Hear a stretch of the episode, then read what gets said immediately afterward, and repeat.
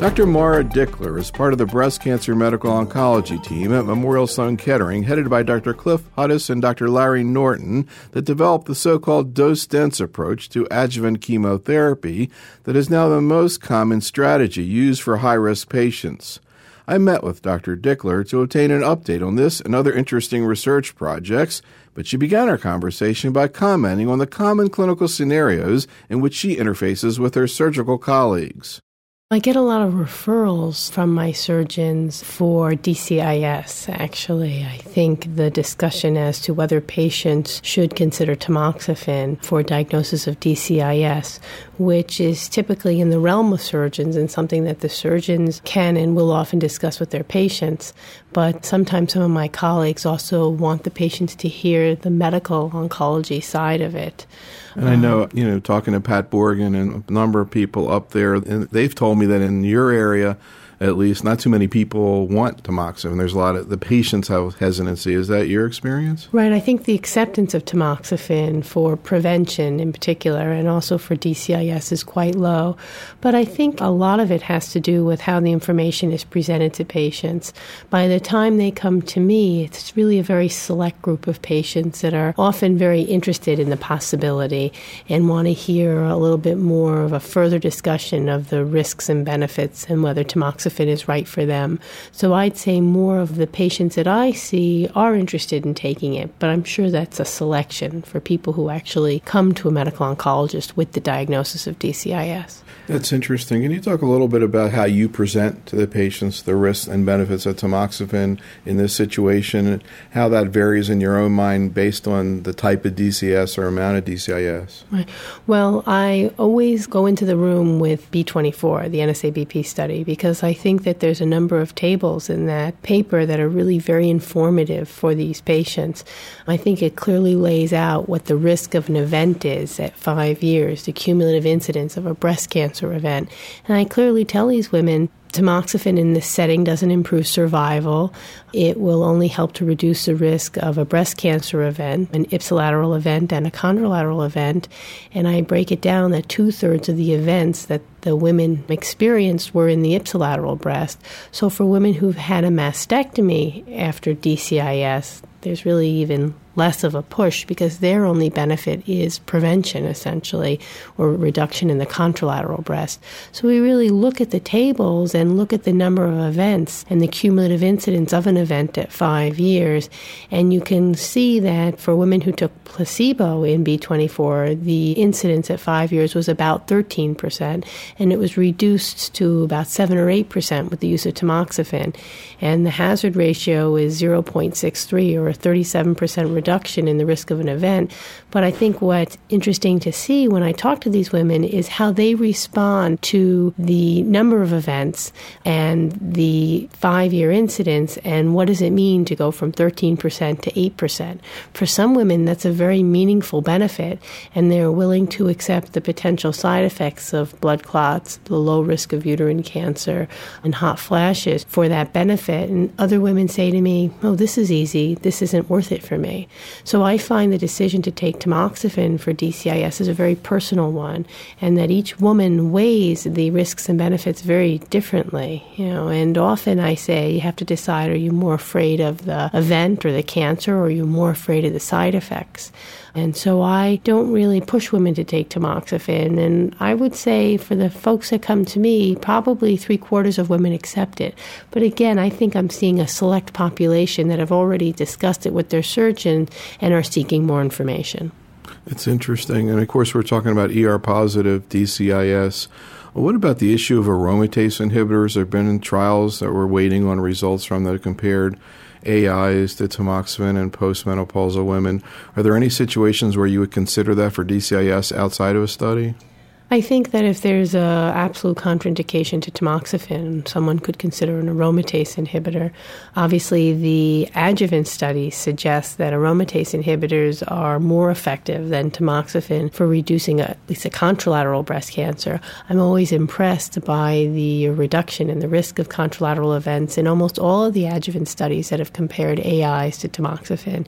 Even the IES study shows that after sequencing from tamoxifen to exemestane, you have a reduction in contralateral events. And many of those events really, in part, drive the actual benefit of the AI, in that there's a reduction with contralateral events almost as much sometimes as some of the other endpoints. So, yeah, I have to look specifically at each trial and look at the numbers, but I think AIs are very effective. They're being looked at for chemo prevention, they're being looked at in DCIS. And, you know, since there is no data yet for an AI in DCIS, I do discuss tamoxifen. I also will mention raloxifene, but I always talk about the AIs because many of these women have heard about them, have read about them, and are even sometimes coming to ask whether they can substitute an AI for tamoxifen. You know, I always thought that like some of the hesitation that patients have, particularly well-informed patients about tamoxifen, might be kind of blown out of proportion. I don't know, it's something about endometrial cancer that's really scary for patients. If the AIs turn out to kind of have the story we think they're going to have compared to tamoxifen in postmenopausal patients with DCIS, with the you know expected risks and comparative risk and benefits, how do you think that's going to sit with women with DCIS? Well, I think it may be better accepted, although a proportion of women get arthralgias that really are intolerable. And then I think many women get arthralgias that they can tolerate, but do impact the quality of their life. They're just achier, you know, harder to get going in the morning. So I think that for a prevention drug or for a drug for DCIS will be interesting to see continued use of an AI in that setting. I think some of the side effects that women with invasive cancer accept because they're concerned about a distant recurrence and an improvement of disease free survival, those risks aren't really there for women with DCIS. So it'd be interesting to see if those women stick with the AIs. What was your take on the STAR trial in the prevention setting? You know, looking at raloxifene versus tamoxifen, and would you use raloxifene in DCIS at this point? Yes, I would, in that I know that it wasn't as effective in reducing the incidence of DCIS in the P2 trial.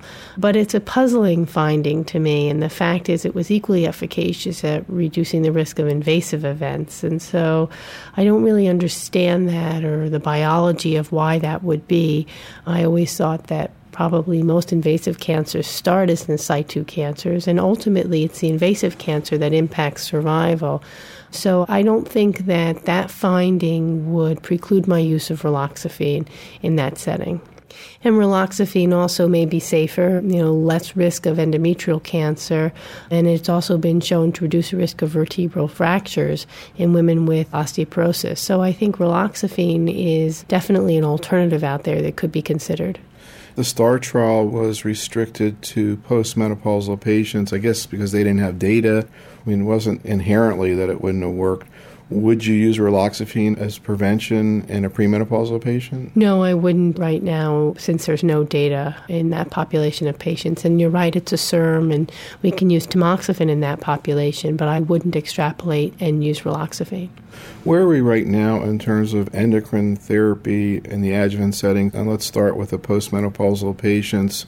You know, we had now it's been since 2001 that we've been seeing these trials come out with aromatase therapy. There are a bunch of questions that have come up, particularly the issue of should you give two years of tamoxifen first or just start right out with an AI. Where are you in that perspective, and where do you think most oncologists are? Well, I tend to use an AI up front in my postmenopausal patients.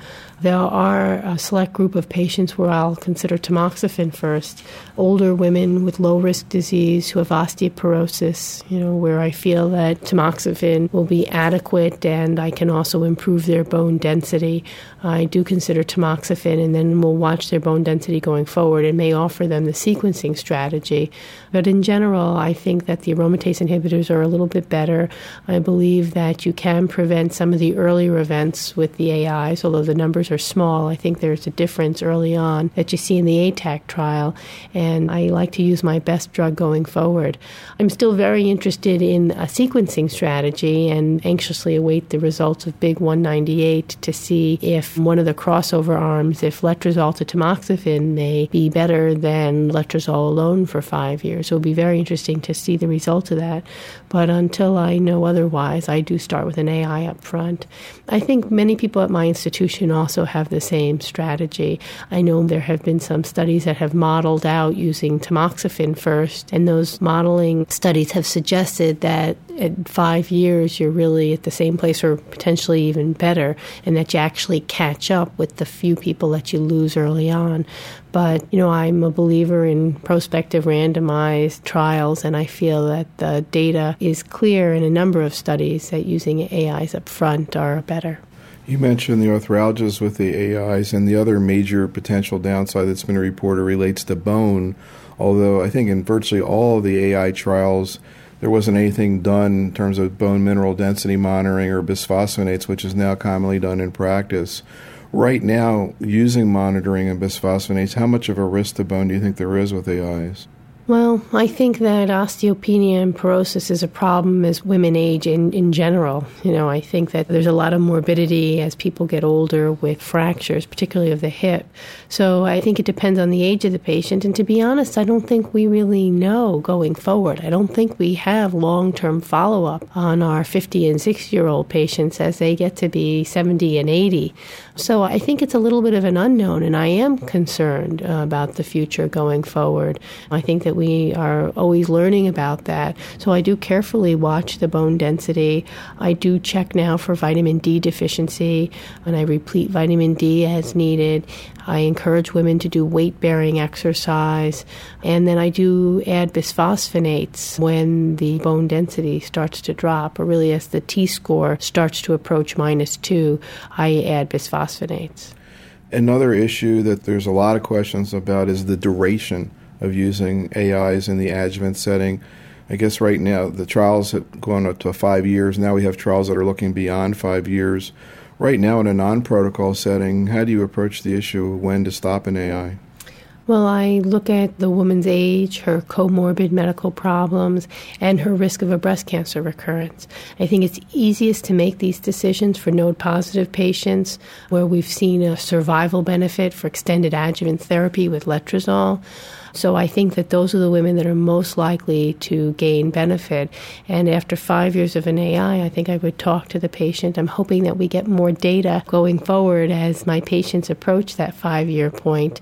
But I think with close monitoring of their bone density, and I don't see much of a downside in that, I'm not concerned that an AI may be detrimental the way we think tamoxifen might be detrimental after more than five years.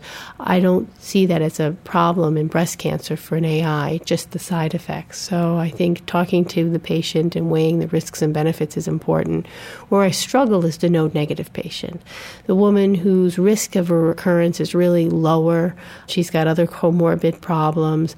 I find that a much harder decision. And, you know, and I talk to each woman, but I would in select patients offer more than five years of an AI if I thought that they might benefit. That whole concept of the long term endocrine management of breast cancer has really changed dramatically in the last few years. I guess there's been a lot more sensitivity to the threat of late recurrence after year five. Can you talk about kind of how you've seen that play out as oncologists look at these data? Well, I think it was really fascinating data to see, even from the overview analysis, how many recurrences happen after year five. I don't think we really understood that. And we all have patients who have relapsed 10 and even 20 years out, but to see that just as many women relapse after five years as they do in the first five years makes us realize it truly is a chronic disease and something that we can modify. You know, MA17 not only showed us that women are recurring during that period, but that we can prevent them. And I think that that was really a practice changing study, really not just for letrozole in that setting, but that we can impact the natural history of this disease year five to 10 and maybe more. And patients are being re randomized for 10 versus 15 years. So it will be interesting. I mean, we may be looking at 15 years of endocrine therapy, and if we can improve survival, it's very important. And most recently, the NSABP, just at the last San Antonio meeting, reported exemestane. And that was really a shock to me because that trial, they had to close it because the other study reported and all these people crossed over. And Terry Mamounas presented that, and I was expecting him to say, and therefore the trial was negative, and boom, he shows these data. It worked in spite of all that. Absolutely. I mean, that was the interesting thing that even though I think it was 45% of women crossed over from placebo to exemestane, that there was still a benefit, a reduction in the hazard ratio that trended towards statistical significance. I think it shows the power of the And that estrogen suppression is really a very useful therapy. I think MA17 showed in a nice presentation that even after being on placebo for some time and switching over to letrozole, so being off therapy after five years of tamoxifen, they benefited. So it seems like whenever you introduce these drugs, you can derive benefit. And that's probably the same. It seems like whenever you introduce an AI, it's potentially beneficial. So for the high risk patient who had positive lymph nodes, if a surgeon is seeing them several years out and they never got any hormonal therapy or they never got an aromatase inhibitor, I think that surgeons should consider talking to the patient about hormonal therapy or sending them to a medical oncologist for that discussion. The ER negatives are the ones who benefit the most from our chemotherapy. It's sort of the flip side. The ER positives get tremendous benefit from hormonal therapy, and it seems like even initiating this treatment years out can even give them some benefit. The flip side is that the ER negatives are really much more likely to to relapse in the first five years. And if you can get them to year five, they're more likely to do better. And They may not have to look over their shoulder as much as the ER positive patients. What about in the premenopausal patients? There are trials out there looking at ovarian suppression plus tamoxifen, or ovarian suppression plus an AI right now in a non protocol setting. How do you approach hormonal therapy in the premenopausal patient? Well, so the SOFT trial is one of those studies that's opened at Sloan Kettering, and I'm the PI at that institution for it. So I try so hard to get all my patients on SOFT, and I'll go back to the non protocol setting. But I think right now that's one of the most important protocols for adjuvant therapy in general. And I've heard it's not accruing that well. No, it's a tough protocol to discuss because many patients and physicians have a bias as to whether they think ovarian suppression is beneficial and also also, ovarian suppression definitely has side effects, and the patient or the physician chooses the therapy. It's a flip of a coin, it's a computer decision. Two thirds of the women do get ovarian suppression, one third don't. But there are other trials looking at ovarian suppression. There's the TEXT trials for the people who believe ovarian suppression is effective. That's in both arms, ovarian suppression. And then the randomization is to tamoxifen versus an aromatase inhibitor. And those trials are very important. Outside outside of a clinical trial, you know, for women who are very high risk, have many positive lymph nodes, who don't want to be randomized, you know, we discuss the risks and benefits. We talk about the effects of ovarian suppression on weight, hot flashes, sexual function, potential impact it may have on cardiovascular health and bone health. For women who have multiple positive lymph nodes, they're often willing to accept the side effects of ovarian suppression for that possible benefit. Although they all know the soft trial is ongoing and it wouldn't be ongoing if we knew the answer. I mean, I think it's important to know whether we're improving survival because I think we are impacting quality of life with that treatment. Let's talk about chemotherapy in a patient who has an ER positive tumor. As you mentioned, there's a lot of controversy about how much chemo really helps. And one thing that's come along has been the Oncotype DX assay, which is used in patients with node negative ER positive tumors. Can you kind of talk a little bit about the background of that and sort of how you incorporate it into your practice? Yeah, so the Oncotype DX test, which is performed by Genomic Health, extracts RNA from the tumors and it's paraffin embedded tumor. So it's wonderful in that it's not fresh frozen, it's very versatile. Patients can come to us and we can send their slides to Genomic Health for the analysis. And I think the analysis generates a recurrence score that helps us stratify women who are in the low, intermediate, or high risk groups. And what they did to validate this assay was to look at women who had participated in NSABP trial to see how they did with various treatments, hormonal therapy with or without chemotherapy. And what they clearly showed was women who were in the low risk group really did not derive much benefit from chemotherapy.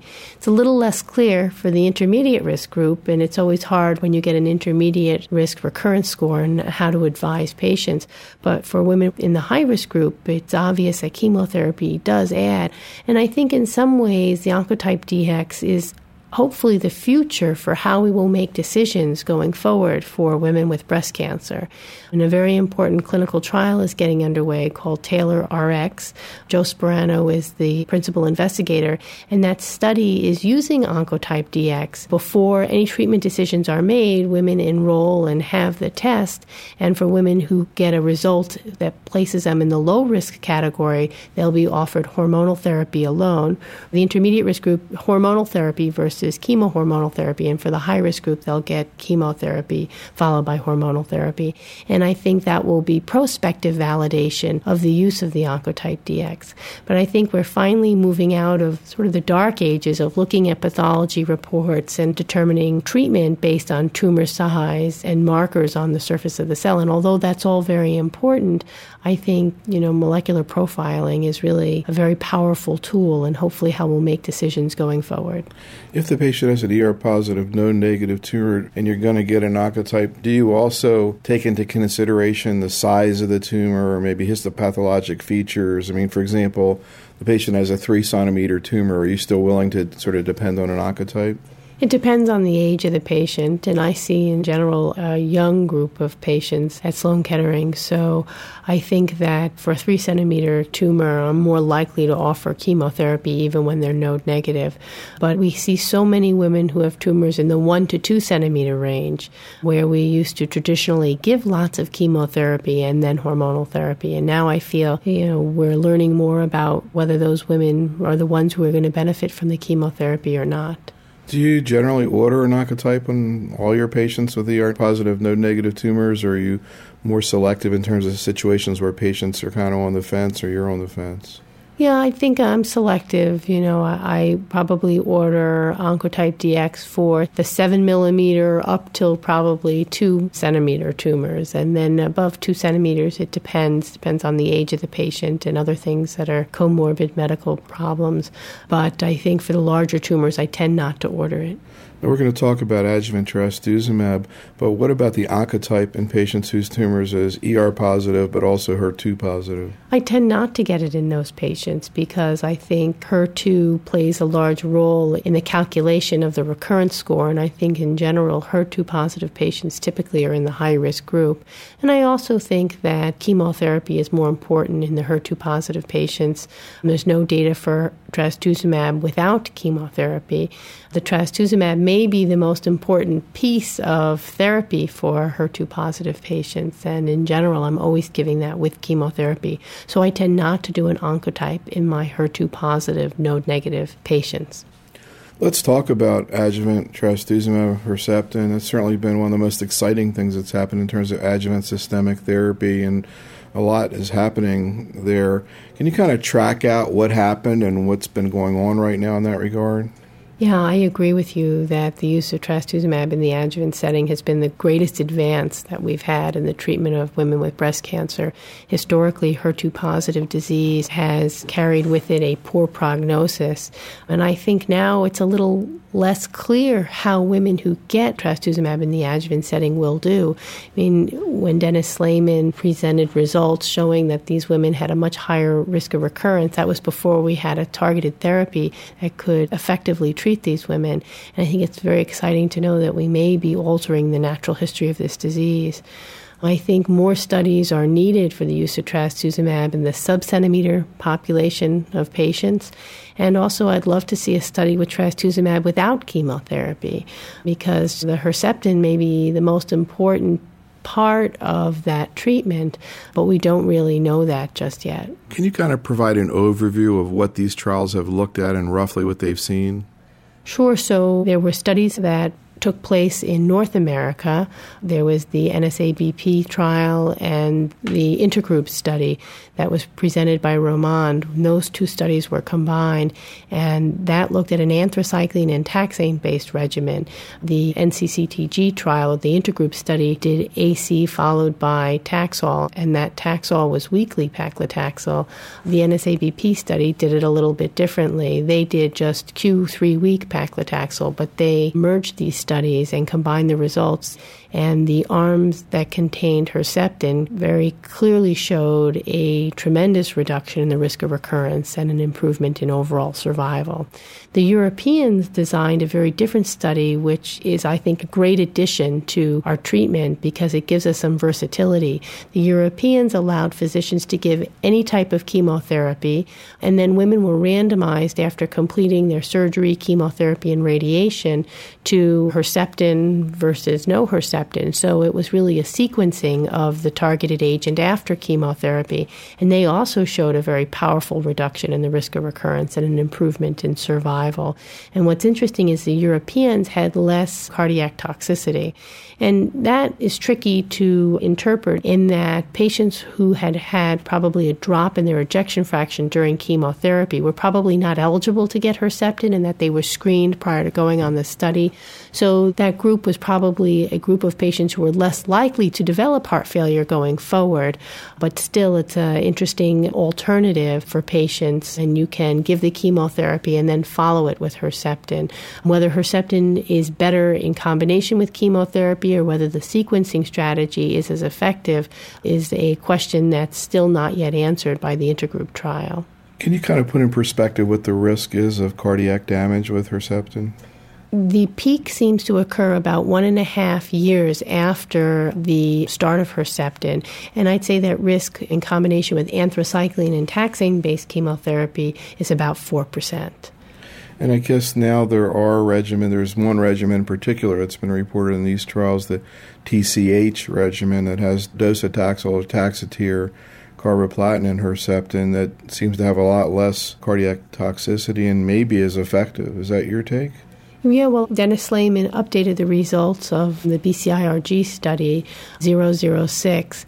And when he initially presented those results, both Herceptin containing arms, whether it was AC Taxotere versus TCH, were both better than the control arm, which was AC Taxotere alone, showing again the power of targeted therapy in this disease and the benefits of Herceptin. And that was about roughly a 50% reduction in recurrence, which is kind of what we've seen in all these studies, about a 50% reduction. Right. And although there was no statistically significant difference between the two Herceptin containing arms, there was a suggestion that the ACTH may have performed a little bit better than TCH, and that seems to have caught up to the uh, the TCH arm seemed to be as good as the ACTH arm on the second analysis.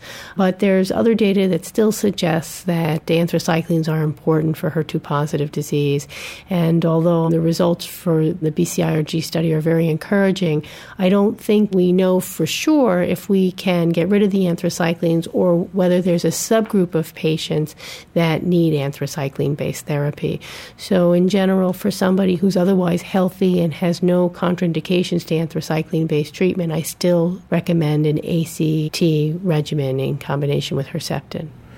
Now, you mentioned the controversy about node negative HER2 positive tumors, particularly, I guess, between you know up to one centimeter. I'm seeing a lot of these people who are getting treated with trastuzumab based on the thinking that the prognosis is much worse in this subset than the overall, you know, less than one centimeter subset. Is that your take? Yeah, I mean, I agonize about all of those cases, and you have to really individualize. And I, again, I see a young population. So when you see a 40 year old with an 8 millimeter HER2 positive tumor, and you hope she lives to 80, you know, I believe at this time her biggest risk to her survival is her breast cancer. It's different if the patient is 75 or 80, you know, and has comorbid problems. But I think it's something that we don't completely know. And there are side effects to our treatment. And I think that it would be nice if there was a trial designed in that subcentimeter group of patients. It would need to be a very large trial to show a benefit. Now, a lot of oncologists are using so called dose dense adjuvant chemotherapy, which was really developed at your place, Memorial giving the chemotherapy every two weeks with growth factors. And I know you all have done a study looking at dose dense chemotherapy plus trastuzumab. What have you seen, and is that something you're using right now in a non protocol setting? Yeah, so Chau Dang was the principal investigator of that trial, and 70 women were treated on a phase two feasibility study. And of those 70 patients, only one person developed congestive heart failure with 19 months now of median follow up. And that study was powered based on cardiac events, and it would have been unacceptable if there were three or more cardiac events defined as congestive heart failure. And that would have given you roughly the 4% rate of cardiac events that are seen in the large trastuzumab studies that we've been talking about. So, with only one event of congestive heart failure in 70 patients, we are using dose dense ACTH now as our standard regimen at Sloan Kettering. How do you find patients tolerating dose dense therapy in general, whether it's with trastuzumab or not? They're getting it at more frequent intervals. Does it take more time to recover? Do they feel worse? Do they feel better? How do they go through it? I think it's actually very interesting with the growth factor and with the accelerated recovery of the white blood cell count. I think in general it's very well tolerated. I think that patients had more side effects when they had prolonged myelosuppression. I think that they had more mucositis. I think that they had a higher risk of neutropenic fever and hospitalization. We really rarely see that now. And I think in general, people tolerate it very well. It used to be they said they'd had, you know, two bad weeks and one good week. Now they say I have one bad week, one good week. So it seems to be that much of the side effects are tied to myelosuppression. And when you accelerate recovery, the side effects are not too bad. When you use dense chemo with the trastuzumab, is it with a thought in mind that hopefully it's going to be more effective or better tolerated or both? Well, dose dense chemotherapy, every Q2 week chemotherapy, has been shown to be better than every three week treatment. And so I hope that it would be better than if I had done it every three weeks. I hope to get the benefits not only of trastuzumab, but also of the dose dense regimen.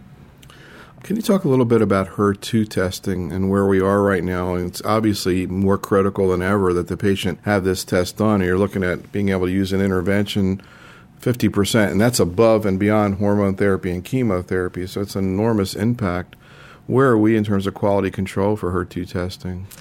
I think that there's obviously there's variability in testing, and you're right, it's very important. And there's also variability with estrogen and progesterone receptor testing.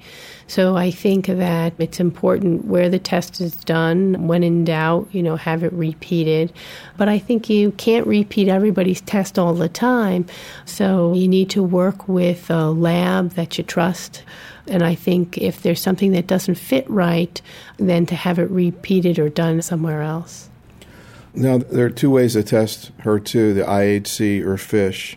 You know, sort of how are those two kind of utilized? Well, we use both at Sloan Kettering. We do immunohistochemistry, and then if you're 2 plus or 3 plus positive, then we go ahead and do FISH as well. And a quarter of patients who are 2 plus by IHC are FISH amplified. We no longer do FISH testing routinely on the patients who have HER2 staining intensity of 0 or 1 plus. What about neoadjuvant therapy of patients with HER2 positive tumors? I add Herceptin now when I give the neoadjuvant therapy. So we add Herceptin after the anthracycline based treatment has completed. We tend to give all the chemotherapy up front, so it would be AC, paclitaxel, or TCH in certain patients, surgery, and then the Herceptin continues to complete one year of therapy. Now, there's a new agent that's coming out, not quite available yet, but probably will be available, an oral agent used for HER2 positive tumors, lapatinib. Can you talk about what that is and what we know about it? Yeah, so lapatinib is an oral tyrosine kinase inhibitor that targets not just HER2, but also HER1 or EGFR. And studies have shown in the metastatic setting that in combination with capecitabine, that that combination is effective and has activity in patients who have failed failed trastuzumab based chemotherapy. So it's a very exciting agent. There's now more that will be available to treat HER2 positive patients, especially the ones who have developed resistance to Herceptin. And lapatinib will be looked at in clinical trials in the adjuvant setting. I guess the other thing that's being talked about, the next stage of trials or the adjuvant trials for patients with HER2 positive tumors, is the addition of bevacizumab or Avastin. What are your thoughts about that? Well, bevacizumab, when added to weekly paclitaxel, improved response rates and progression free survival in the first line setting for metastatic disease. That was E2100 reported by Kathy Miller. And I think bevacizumab is another very exciting advance in the treatment not only of breast cancer but other solid tumors. I think that anti angiogenic therapy may be most effective in the setting of minimal residual disease. And so there are right now feasibility studies that are ongoing looking at bevacizumab in the adjuvant setting. ECOG has done an adjuvant trial looking at I think, dose dense ACT with a cohort of patients receiving bevacizumab at the start of the AC and a second cohort getting bevacizumab at the start of the taxane. And at Sloan Kettering, we are looking at dose dense AC followed by Abraxane in collaboration with folks at UCSF. And they're all feasibility trials with the primary endpoint being cardiac safety. There's always concern when you're combining a drug with doxorubicin that you may increase the cardiac cardiac toxicity of that drug. And so, therefore, these feasibility studies are being done in preparation for a large randomized phase three study, which is being planned in the intergroup setting that will look at an anthracycline and taxane based regimen in combination with bevacizumab. And that study will randomize 5,000 patients. What about trastuzumab plus bevacizumab in the adjuvant setting? Well, it's a very exciting combination that's still being looked at in the metastatic setting. There were some early concerns, possibly of cardiac toxicity, although that's still not necessarily a problem, but there was an early safety signal. So that I think before it's looked at in the adjuvant setting, we need to see more data for metastatic disease.